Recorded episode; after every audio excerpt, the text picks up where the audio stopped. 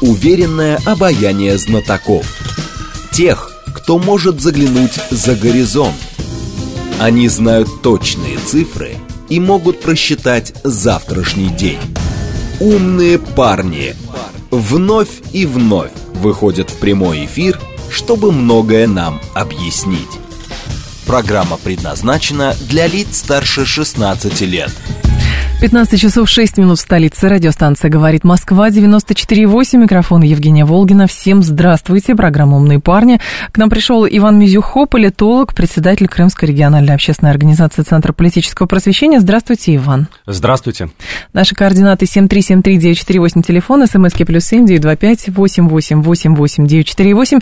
Телеграмм для сообщений «Говорит Москобот». А смотреть нас можно в YouTube-канале «Говорит Москва». Стрим там начался. Телеграм-канал «Радио говорит Москва» латиница в одно слово, и наша официальная группа ВКонтакте. Так как вы из Крыма, давайте с Крыма и начнем. А как сейчас вы оцениваете обстановку с учетом проведения специальной военной операции, потому что а, с учетом тех заявлений, которые делает Аксенов, э, и не говоря уже о тех заявлениях, которые делает а, украинская сторона, в общем-то, определенная тревожность присутствует, насколько я понимаю, нет? Ситуация контролируемая. Действительно, наш губернатор э, очень большую долю своего времени э, тратит на тему специальной военной операции. Выходцы из Крыма сегодня находятся в зоне боевых действий. Э, не будем, наверное, говорить, где конкретно, э, не будем нарушать законодательство. Да, бывает, что что-то долетает до Крыма, но это успешно сбивается противоракетной обороной. Э, вы помните, были соответствующие сообщения о севере Крыма, о Джанкое, угу. по-моему, когда-то об Армянске, это города на севере Крымского полуострова. Э, Федеральная служба безопасности, Крымское управление работает чрезвычайно эффективно. Я 8 лет говорю, что это герои нашего времени, потому что благодаря работе этих ребят у нас предотвращаются э, террористические акты, и диверсии со стороны украинского государства. И, может быть, кто-то подзабыл, но 8 лет подряд в Крыму ловят украинских диверсантов и шпионов. Это только по официальной информации. Э, сложно себе представить, э, какая, как, какие данные на самом деле. Угу. Потому что мы сейчас апеллируем только пресс-релизами, да, э, по граnuправления ФСБ. Ловят и сейчас вот, негодяев, которые работают на ту а с лета, с вашей точки зрения, были ли сделаны выводы, потому что, насколько я понимаю, изначально планировалось как? А, что вот специальная военная операция, она там идет, но по возможности на всей территории России мы сохраняем привычный образ жизни. Но когда были вот эти вот инциденты в Крыму, не говоря уже о том, что произошло с Крымским мостом, как говорят, э, были сделаны выводы и проведена работа над ошибками, потому что, ну, вели себя чрезвычайно расслабленно. Вы знаете, конечно, когда произошел инцидент с Крымским мостом, для многих крымчан эта новость вызвала волну непередаваемых эмоций. Я вот мягко говоря. Это скажу. деморализовало. Я э, могу говорить такие слова. Тем не менее, это не деморализовало. Не деморализовало. Не деморализовало. Так. Я видел фейки об очередях на заправки, в магазины. Угу. И э, на самом деле некоторые очереди были до обеда в этот день. Значит, ник- никто не деморализовался, если эти очереди окончились к двум часам дня, понимаете? Нет, мы не говорим о сиюминутном э... шоке, говорим о как бы логике тех людей, Но которые проводят ситуация, диверсии. Да. Вот послушайте, эта ситуация только консолидировала общество в его стремлении более агрессивно покончить с врагом. А в чем это проявляется? Это проявляется э, в более агрессивном запросе общества к власти решить вопрос с режимом Зеленского не идти на переговоры, угу. если эти переговоры для нас невыгодны, э, не проявлять э, чрезмерную мягкость. Вот эта ситуация, конечно, нас закалила. Вместе с тем, тоже говорить о том, что в Крыму как-то вели себя расслабленно, нельзя. Э, если бы вели себя расслабленно, то был бы не только один инцидент в виде подрыва Крымского моста. Вот обратите внимание, курортный сезон прошел? Да. Прошел. Пляжи были полные. Ну, не, не так, как в прошлом году, понятно, но все равно. Э, люди видели, как ПВО работают, и вместе с тем загорали на пляже. Почему так происходило? Потому что были уверены в том, что ПВО работает. Но я понимаю. А не потому, что я заплатил за э, номер в, своем, в своей гостинице, и я там э, буду до конца. Есть и такая у кого-то логика, но понимаете, что э, уровень общественной безопасности в регионе угу. на протяжении 8 лет поддерживается на высоком уровне на чрезвычайно высоком уровне, потому что ведется огромная профилактическая работа по выявлению этих и диверсантов, угу. и шпионов, и людей, которые э, занимаются сбором информации по части, например, расположения воинских частей, э, которые фотографируют военные объекты. Всех их выявляют. Ну, по-моему, как раз-таки и летом, а особенно после всяких инцидентов там в Новофедоровке и так далее, уже пришли к выводу, что лишний раз фотографировать ничего не надо. А ровно об этом речь идет, о том, что какие-то травмирующие факты, они в любом случае а, влияют на аудиторию, аудитория начинает сама, не только госаппарат, я говорю в целом про всех, что люди понимают, что это где-то близко происходит, и надо напружиниться. Ровно об этом речь. Вы знаете, вот я просто, вот давайте эмоционально э, скажу о своем наблюдении последних двух месяцев. Вот в последние два месяца на улицах крымских городов а, люди стали активно замечать людей в военной форме. Они и были до этого, угу. но как-то это было незаметно, потому что не было частичной военной мобилизации, да, и такого количества мы не видели. И когда ты видишь людей в военной форме, так. то это не вызывает ощущение тревоги. Это в свете сложившаяся ситуация на фронте вызывает ощущение безопасности, потому что ты понимаешь, куда едут эти люди. И так получается, что ты с кем-то общаешься, угу. случайно с кем-то разговариваешь. Вот я вам приведу пример. Я э, в поезде ехал в Москву, да, с Симферополя. В одном вагоне вот со мной был парень, раненый. Ехал в Москву лечиться с простреленной ногой. И конечно, то, что он рассказывает на поле боя, когда ты это слышишь, э, то ты понимаешь, что какие-то наши тревоги гражданских лиц где-то, да, они вообще не имеют никакого значения, потому что сегодня там на передовой лучшие люди страны.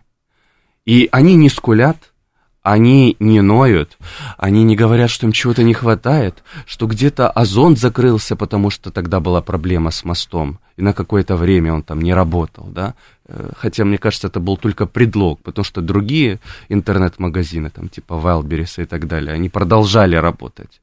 И, и ты понимаешь, что это вообще не проблема. Это вообще не проблема. А этот парень на много лет тебя младше вообще не скулит. Угу и вообще не жалуется, а говорит, что он хочет как можно быстрее подлечиться и вернуться туда. А, с учетом того, какие заявления делает украинская сторона по поводу того, что, да, во-первых, э, мы понимаем, что диверсия на Крымском мосту это тоже э, был очень для них символичный акт, плюс э, вопрос возникает по поводу заявлений о судьбе все-таки Крымского полуострова. С вашей точки зрения, насколько подобного рода угрозы или планы нужно воспринимать всерьез. С учетом значимости, именно символической значимости, даже не стратегической, а символической значимости Крыма. Вы э, говорите о судьбе международно-правового статуса, да? А, в большей степени я говорю о попытках Украины что-то сделать с статусом Крыма, а во вторую очередь уже международно-правовой. Но, насколько я понимаю, эти 8 лет показали, что, в принципе, жизнь сама все расставляет по своим Да, местам. жизнь сама все расставляет. Э, нереально сегодня Украине захватить Крым. Нереально. Ну вот если бы вы были в Крыму, вы бы просто своими глазами увидели количество военных и объектов. Я была в Крыму. И, ну вот я говорю как бы всем нашим радиослушателям, э, количество э, систем противовоздушной обороны, ну и так далее, укреплений фортификационных, которые сейчас тоже строятся. Угу. Это нереально, это все бравада, им тоже не нужен Крым. Почему? Вот им сейчас как не он? нужен Крым. Ну, не потому, сейчас, а послезавтра. Э, послезавтра стратегически, может быть, они чего-то бы хотели, но сейчас нет, потому что, захватив Крым, они бы были в ловушке. А давайте исторические параллели с вами приведем. Давайте. Помните Врангеля, да? Он, конечно, благодаря географическому положению соответствующему, долго удерживал э, Крымский полуостров, это был последний форпост, да, белого движения. Но угу. по большому счету получать какое-то продовольствие ему было неоткуда, получать э, боеприпасы, вооружение тоже неоткуда, потому что все остальное было перекрыто. А что такое сухопутный э, коридор в Крым? Это небольшой перешеек. Это небольшой перешеек там, на перекопе. Ну, Поэтому да. для Украины это даже была бы в некотором смысле опасность. Более того, у них нет сил и средств. Более того, Запад сегодня Э, да и вчера, и вообще всегда, я думаю, вы со мной в этом плане согласитесь, они в своей политической науке, в своей военной стратегии всегда опираются на несколько методов. На математический метод, метод программного анализа, они считают, сколько у нас ракет, они считают, на сколько процентов оборонный заказ стал больше, они считают, э, как минимум, официальную информацию Путина, по-моему, 318 тысяч, да, вновь мобилизованных, он сказал об, это, об этой цифре. Они считают э, цифры реальных потерь, а не фейковых Новиковых, которая представляет э, э, мировой общественности потери российских.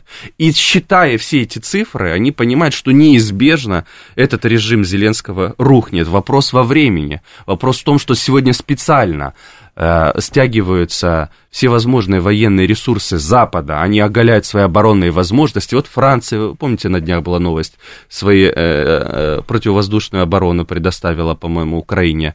Другие государства. Для mm-hmm. чего это делается? Делается это для того, чтобы режим Зеленского как можно больше захватил территории, и тогда Запад побудил его пойти на переговоры с Россией с позиции сильного чтобы мы на эти переговоры шли с позиции слабого, они как бы с позиции сильного. У них последний бой. Понимаете, они воспринимают вот текущую ситуацию именно так. А что касается Крыма, да, я с вами абсолютно согласен. Им нужны какие-то символические террористические акты на территории Крымского полуострова для того, чтобы поддерживать националистическую часть своего общества какой-то бравадой. Ну вот даже тот парень, с которым я ехал в одном купе, не буду говорить, где он, по какому направлению воевал, он, он сказал для меня, ну, знаете, шокирующую фразу. Он говорит, а где украинцы? Я давно их не видел. Я говорю, в смысле? Ну вот у нас там французы, поляки, чехи. Перечисляют наемников, которых они слышат.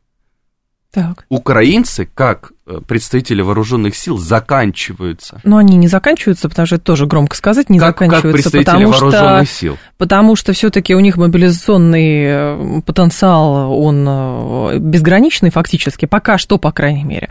Я вот. с вами не соглашусь, а как же... Что? Ну, у них если... мобилизация не прекращается вообще. Нет, насчет безграничного. Как же, а как же насчет тех молодых людей, которым по 20, по 30, да и по 40 лет, которые бурно поддерживают Украину в пабах Германии. Я вот ежедневно Но ну, получаю не... от них э, сообщения э, какие-то в социальных сетях. Ну, это не 30 миллионов, которые ехали, э, согласитесь. Э, это, там, вот, да. послушайте, никто не знает сегодня, сколько на самом деле Э, Конечно, поэтому говорить стране. о тактико-технических характеристиках сейчас, э, в общем, даже это вопрос к военным в большей степени, кто как, там какие хаймарсы считает, кто какие гаубицы считает и так далее. Здесь именно э, вопрос военно-политический, потому что даже если отталкиваться от того твита, в запрещенном Твиттере, или там, заблокированном у нас, значит, Урсула фон дер Ляйен, который вчера удалили про 100 тысяч погибших представителей ВСУ, ведь эту же э, цифру можно трактовать в двух направлениях. С одной стороны, европейцы могут сказать, видите, там столько погибло, нужно помощи еще, или видите, там столько погибло, поэтому давайте уже это все прекращать, давайте садиться за стол переговоров. Какой сценарий вам кажется наиболее реальным? Э, я думаю, что сегодня реализовывается стратегия э, последнего решительного боя и Какого боя последнего? Э, для Запада они подразумевают эту стратегию в виде того, что надо Украину закачать дополнительным оружием живой силы, угу. для того, чтобы она максимально захватила территорию и начинать переговоры. Для чего им эти переговоры? Для сохранения украинской государственности в рамках хотя бы нескольких областей, для того, чтобы Запад получил так. время, чтобы подготовиться к новому э, военному противостоянию с Россией. Обратите внимание, вот какие сейчас оборонные заказы в США? На сколько лет? На два года, да? Звучит информация. Потому что они, по ним, они оказались не готовы к тому, что мы э, ударили на опережение. Они хотели бы, конечно, и захватить Крым, и, э, возможно, это было бы, э, возможно, мы сегодня говорили с вами бы о другой линии фронта, если бы мы не пошли на специальную военную операцию. Вот да, эта угроза действительно существовала. Эта угроза существовала, но мы лишили их вот этого принципа внезапности. И у них сегодня большие проблемы со снабжением, э, просто с живой силой, элементарно. С живой силой проблемы. Да, у них есть заградотряды, да, они расстреливают. То, что я слышу вот от ребят, э, которые там участвуют в зоне специальной военной операции, ну, волосы дыбом встают. Вот, вот например, эм, специально матерям, погибшим на Украине, не говорят, что их э, сыновья э, или мужья погибли, но на этом безнравственность не заканчивается. Они не забирают трупы своих солдат.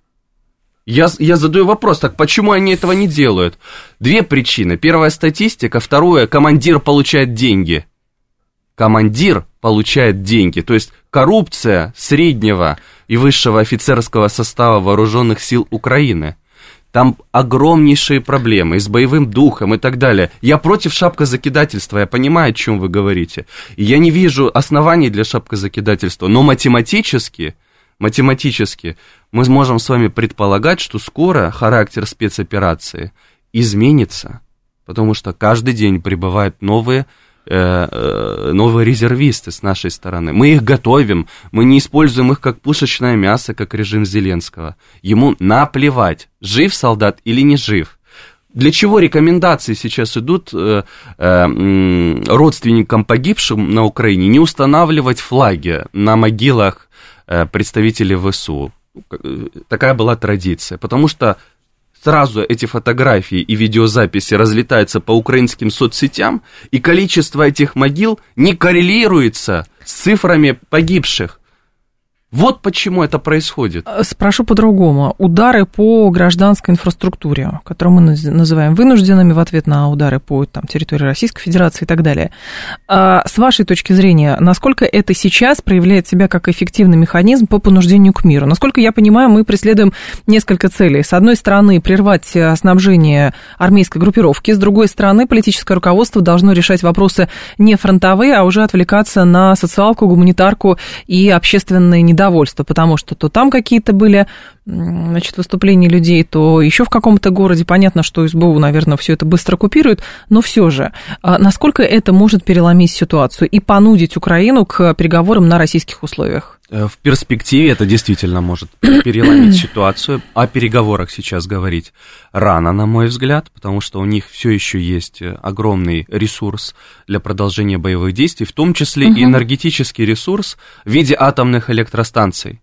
Так. Мы же не, э, не собираемся бомбить атомные электростанции. Мы этого делать не будем. А вот режим Зеленского продолжит ядерный шантаж. Как это было на Запорожской атомной электростанции, так это продолжится, например, на Хмельницкой АЭС, даже на закрытой Чернобыльской атомной электростанции. Нам еще предстоит пройти то, а что мы уже им, проходили. Подождите, а зачем им сейчас, э, ну, по, по поводу ударов по Запорожской, я с их стороны, как бы понимаю логику, они хотят э, все-таки э, понудить, чтобы там Российскую Федерацию, видимо, согласиться на контроль со стороны МАГАТЭ, и мы вроде бы даже уже согласны, и здесь высказываются опасения, а что, мы тоже жест доброй воли какой-то будем здесь совершать? Тоже вопрос. По поводу Хмельницкой и Чернобыльской, она и так под их контролем, зачем их бомбить? А, нет, просто когда будет э, серьезное продвижение продвижения наших войск, и когда так. произойдет перелом, и мы будем приближаться к этим атомным электростанциям, вот там у нас будут ждать э, сюрпризы со стороны украинской стороны. Это я к чему говорю? Что ж вы государственный секрет-то выдаете, э, ну, Иван, это, это, по, по поводу это, продвижения по, и так это, далее? Это, по-моему, понятные вещи. И они это понимают прекрасно. Я, мы, мы же начали наш разговор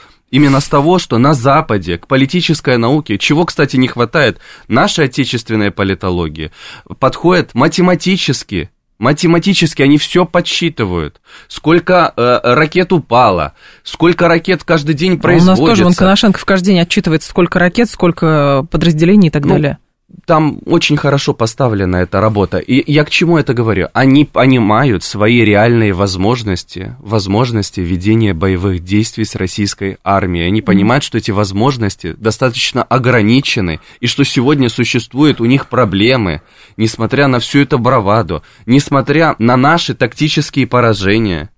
Тоже будем вещи своими э, э, именами называть, там, по Херсонскому направлению, по Харьковскому – Но mm-hmm. идут боевые действия. Во время боевых действий случается всякое. Окончатся боевые действия, тогда уже будем э, разбирать, почему когда-то происходило так, а, а почему сейчас происходит так. А, тогда вот и вы сами затронули тему Херсона. Хорошо, э, не говоря уже про Харьков. Спрошу следующим образом вот, этот, э, вот эта перегруппировка, которая была, все-таки видите ли вы здесь для Российской Федерации в дальнейшем некие политические риски, потому что, а, создается прецедент ухода с собственной территории, а, что уже прописано в Конституции, и, б, это вопрос доверия а, со стороны граждан, которые находятся, например, сейчас на территории именно Украины, и когда-то они думали, хорошо было бы, если бы российские войска пришли, а с другой стороны, уже мы не говорим про доверие людей, которые были в Херсоне, были в Харьковской области, верили и так далее, а потом в одночасье все, и теперь их на допросы в СБУ вызывают. У вас честный вопрос, и я вам честно на него отвечу. Давайте. Да, на наше отступление по Херсонскому направлению несет в себе политические риски для российской власти. Но, я повторю, идут боевые действия а во время боевых действий случается всякое. И если бы, я не знаю, в газете «Правда» э, какой-нибудь корреспондент во время Великой Отечественной войны писал «пропало все, мы отступаем», я не могу представить себе вот такой ситуации. Я не могу представить себе э, заметок э, в газете «Правда» там, или «Искра комсомола», или еще что-нибудь, заметок в стиле «пропало все». Ну, идут боевые действия, реальные. Мы отступили, чтобы спасти и гражданское население, и своих собственных военных. Э, мы предоставили возможность людям эвакуироваться. Всегда найдутся те, кто не захочет пойти на эвакуацию. И вы правы, к этим людям сегодня приходят служба безопасности Украины издевается, и мы не знаем о судьбе этих людей. Риски существуют, но вместе Какие с тем... политические риски вы видите э, здесь? Политические риски в виде, в виде э, настороженности людей на других... Э, в других регионах. В других регионах Украины. Но в любом случае... А внутри России?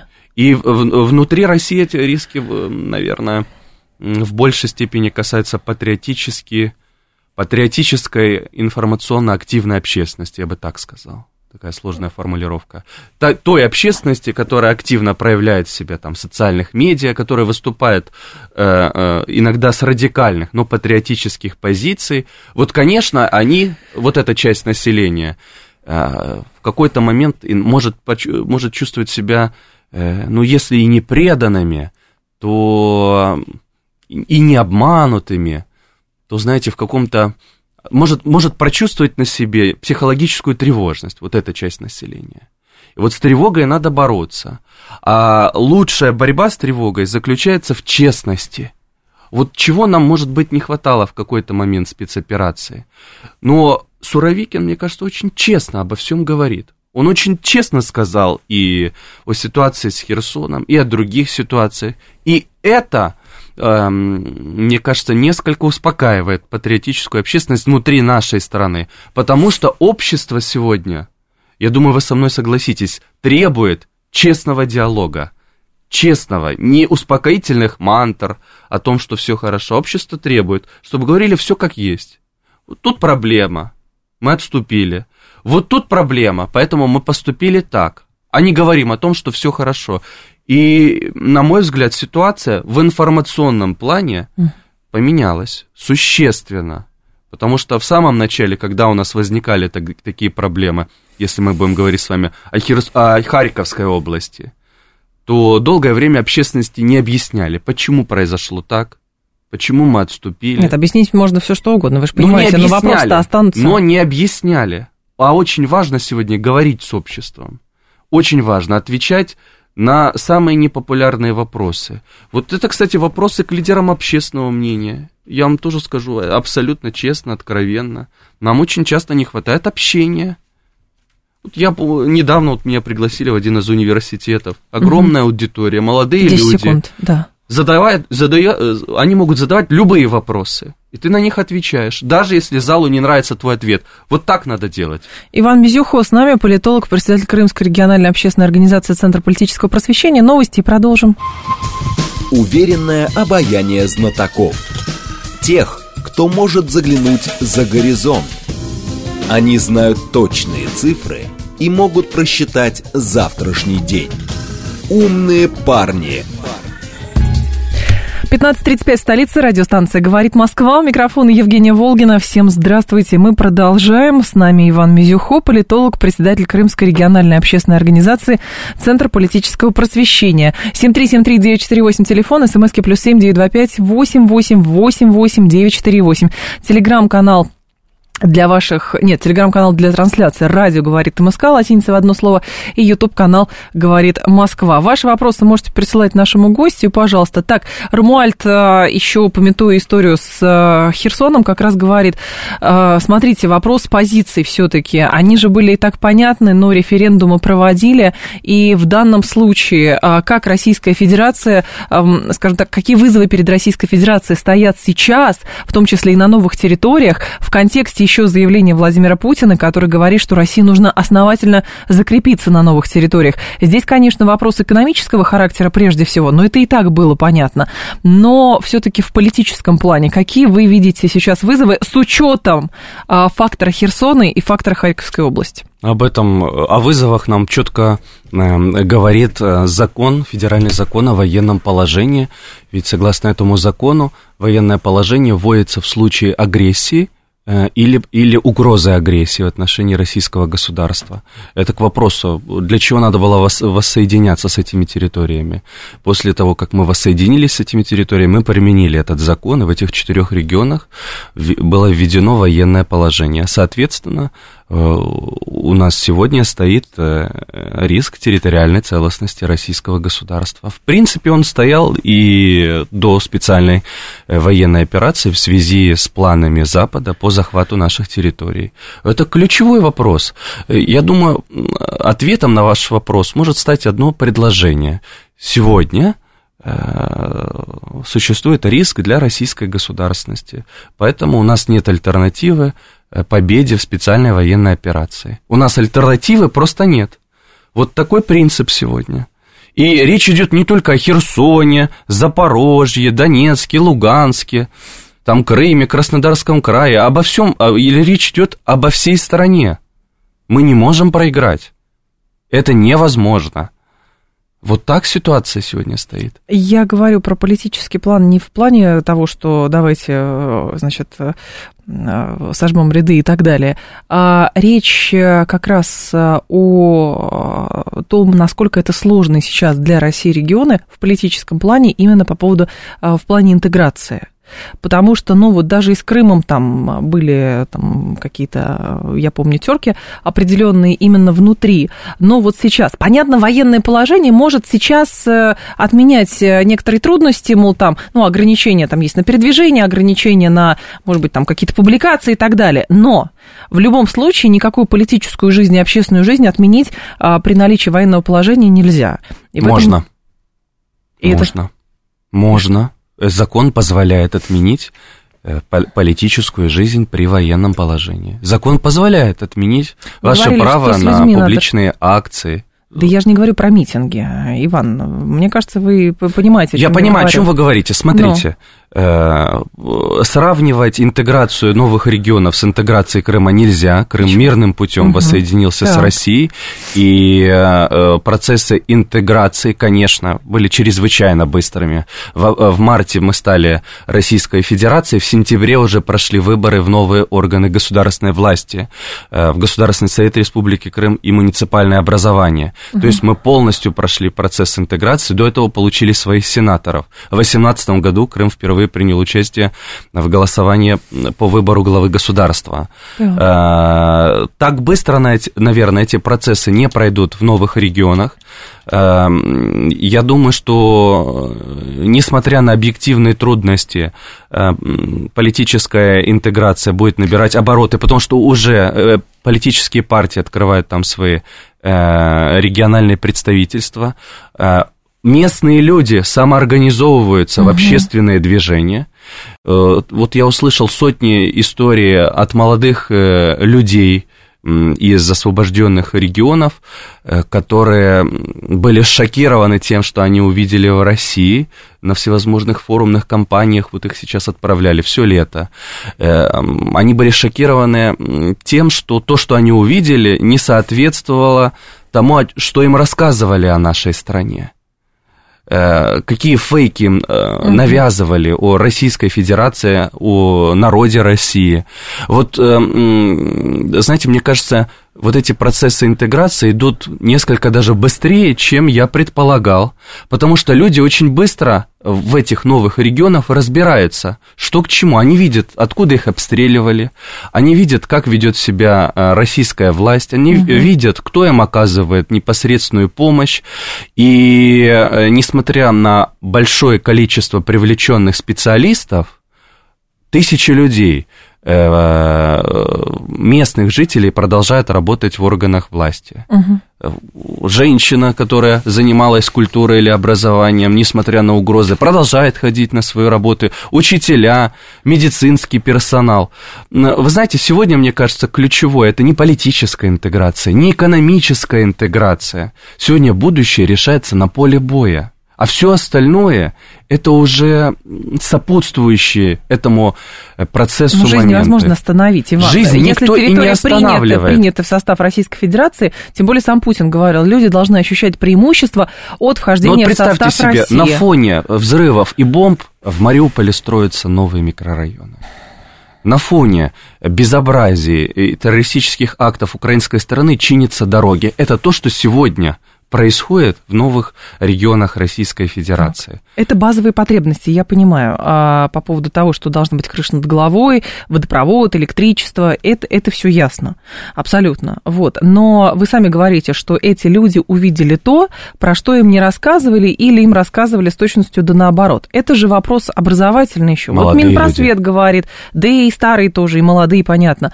А, Минпросвет вот сейчас думает, нужен украинский язык, например, в программе на новых территориях, не нужен. Я не вижу Одни в этом никаких говорят... проблем на Нет. примере Крыма. Ну, есть у нас государственный так. украинский язык. То есть примерно то же самое. Если вы хотите, э, чтобы ваш ребенок изучал украинский язык, пишите заявление, набирайте определенное количество. Ну, это же федеральное законодательство. В чем проблема? В Крыму есть журнал украиноязычный, называется «Крым сегодня», «Крым сегодня». Угу. На последнем, э, э, э, скажем так, на обложке последнего выпуска большими буквами буквами написано «За перемогу через Z». Украинская община Крыма пророссийско настроенная община. Э, более того, э, украинцы вторая по, чисел... вторая по численности национальность в Крыму. Да нет в этом никакой проблемы. И люди там э, не имеют оснований пугаться того, что им кто-то будет что-то запрещать. Угу. Оснований для этого нет. Понимаете? Нет просто оснований. Памятник Шевченко в Симферополе, в центре города, как стоял, так и стоит. Памятник Богдану Хмельницкого, как стоял, так и стоит. Ну в чем проблема?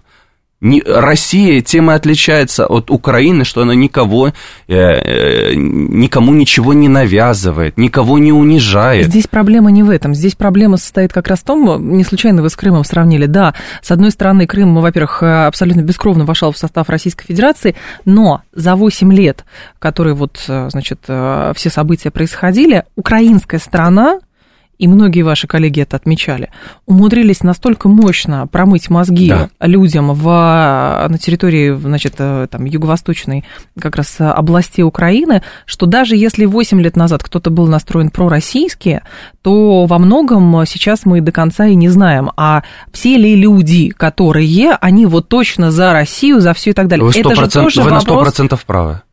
Но я не просто так привел пример вот этих молодых людей. Представляете, одна-две поездки – изменили их отношения.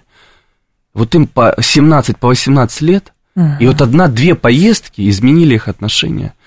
И у тысячи людей меняется отношение к нам, когда они видят, что наши люди несут им гуманитарную помощь, угу. наши люди пускают их в свои дома, в том числе и в Крыму, наши люди оказывают им посильную поддержку. Люди все видят, и они во всем разбираются. Люди видят, как с Севастополя приезжают в Луганскую Народную Республику, в Куйбышевский угу. район, и занимаются всем, базовыми потребностями, как вы сказали, занимаются уборкой дорог, занимаются системой ЖКХ. Но угу. насколько важны эти базовые потребности во время боевых действий?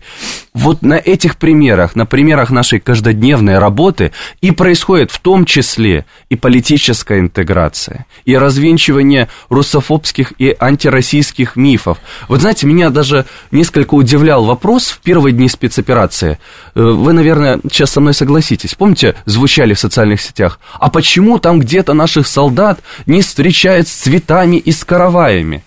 Я тогда говорил в ответ на такие утверждения ровно то, что вы сейчас сказали. Людям промывали мозги. Дайте им время. Дайте им время посмотреть, как мы себя будем там вести.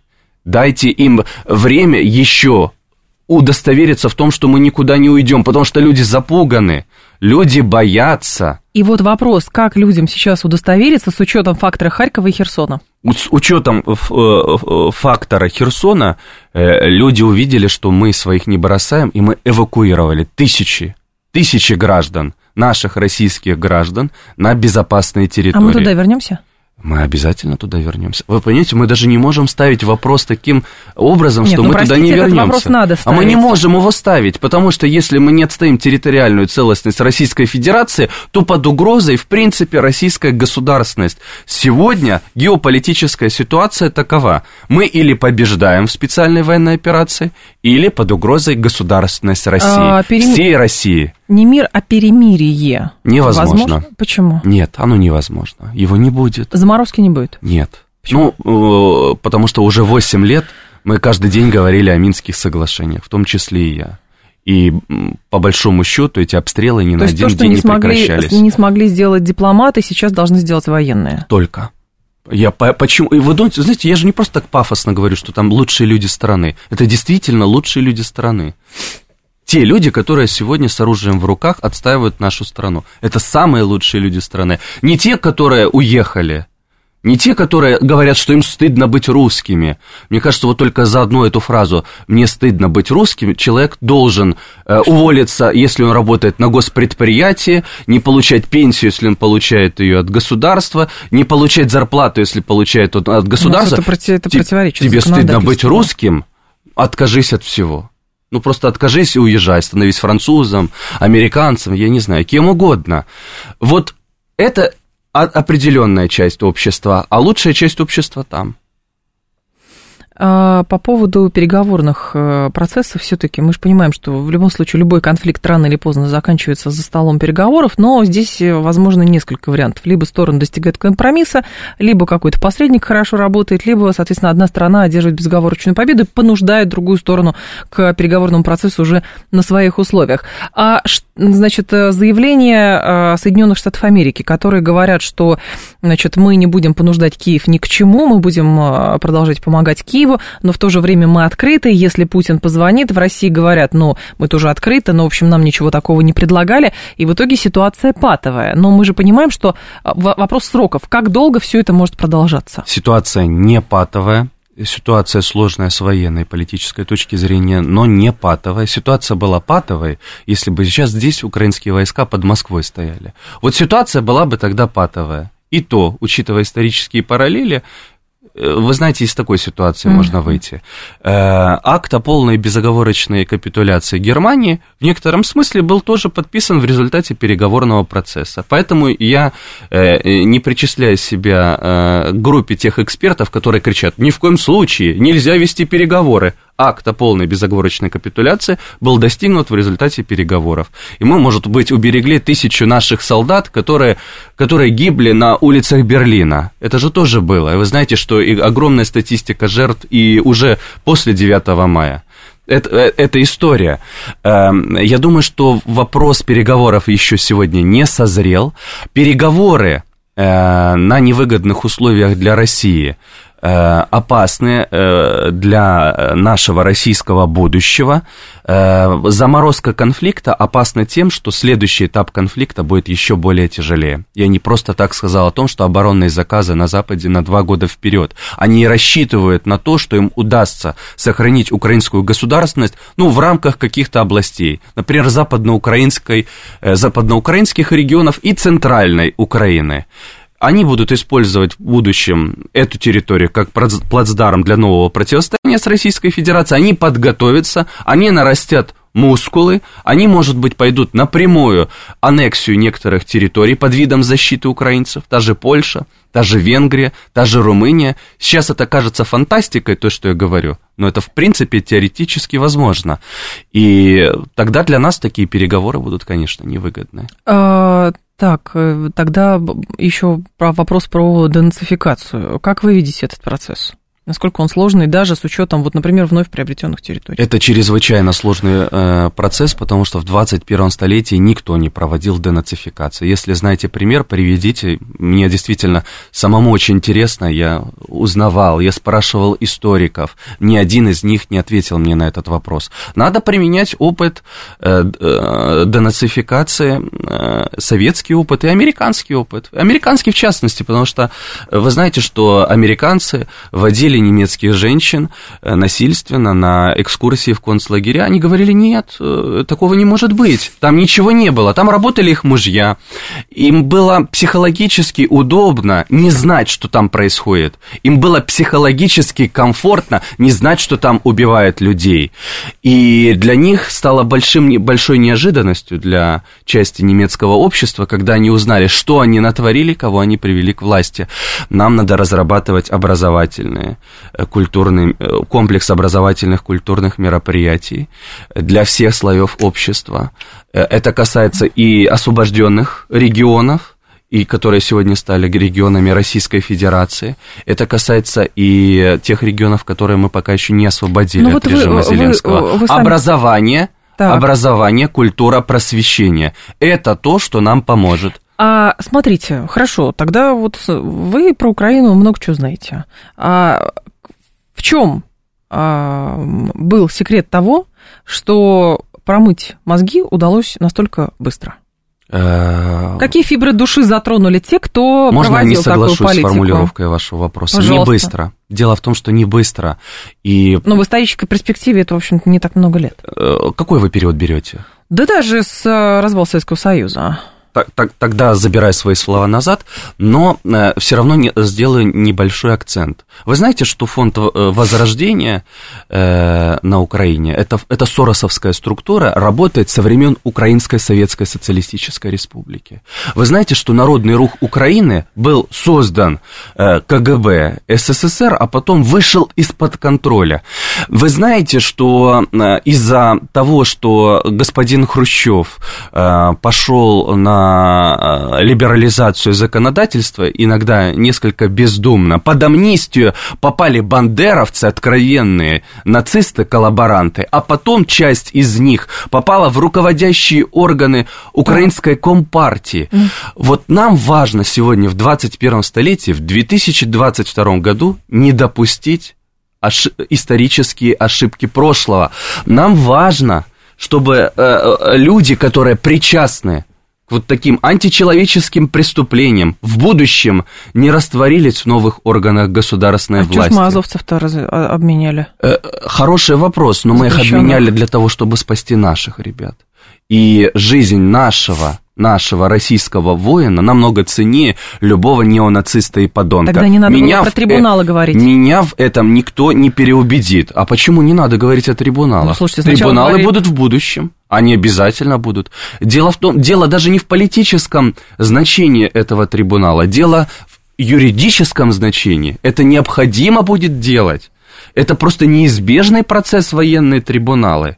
Вопрос времени. Слушайте, э, была бы моя воля, я бы уже, может быть, завтра хотел, чтобы и спецоперация закончилась, и чтобы наши ребята вернулись домой, и чтобы мы полностью освободили угу. Украину от этого режима Зеленского. Но реальность другая. Реальность не зависит от наших патриотических, конечно, но все-таки хотелок. Мы с вами академию, наверное, ни я, ни вы генерального штаба не заканчивали. Поэтому я не берусь, знаете, э, с космической вот такой глупостью огромной, как у нас некоторые комментаторы в социальных сетях, осуждать действия наших военных, нашего генералитета. Да я не имею права. Я даже в армии не служил. У нас вот появились некоторые великие военные эксперты, которые ни дня не служили в армии. А не хочется? Э, это, это другой вопрос. Это другой вопрос. И мне, поверьте, как публичному человеку часто задается вопрос. Особенно украинские вот боты, они любят подключаться. Я заметил в Одноклассниках, что они там делают. У них, по-моему, это социальная сеть. А почему-то не на фронте. Ну, потому что мы не попадаем э, под частичную мобилизацию. Ну, потому что вот, вот такая ситуация. Но я считаю, что каждый должен делать что-то для приближения нашей победы. И я делаю, и не пиарюсь на этом. А, по поводу, сейчас скажу, тут был вопрос от слушателя, а, значит, сейчас, сейчас, сейчас, сейчас, так, денацификация, это вопрос, вот, слушатель Бор спрашивает, денацифика, денацификация, это вопрос выпуска новых учебников, это вопрос какой-то тотальной слежки за людьми, чтобы это не были какие-то скрытые агенты СБУ, или как вы себе представляете, сколько лет это может занять, если у нас даже должность посла Украины воспринималась как почетная пенсия? Денацификация – это и учебники, денацификация – это и работа специальных органов безопасности. Э, денацификация, на мой взгляд, э, займет десятилетия.